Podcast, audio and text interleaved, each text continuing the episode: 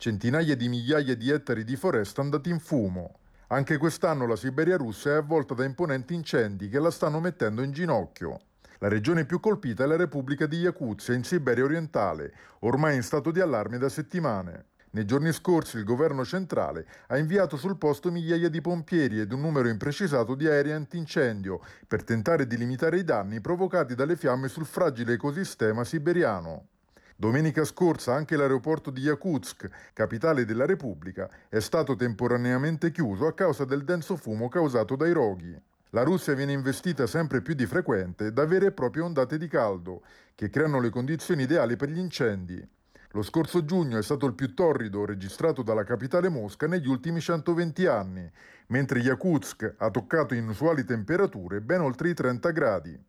Negli ultimi anni, col significativo aumento delle temperature estive, gli incendi di vaste dimensioni sono diventati sempre più frequenti in Siberia e molti climatologi sono sempre più preoccupati sulle possibili ricadute del fenomeno sul clima. Oltre a bruciare la vegetazione, col calore sviluppato dagli incendi, le fiamme liberano infatti enormi quantità di anidride carbonica intrappolate nel permafrost, il terreno perennemente congelato caratteristico delle regioni subartiche. Un fenomeno che rischia di accelerare ed approfondire i cambiamenti climatici a livello globale.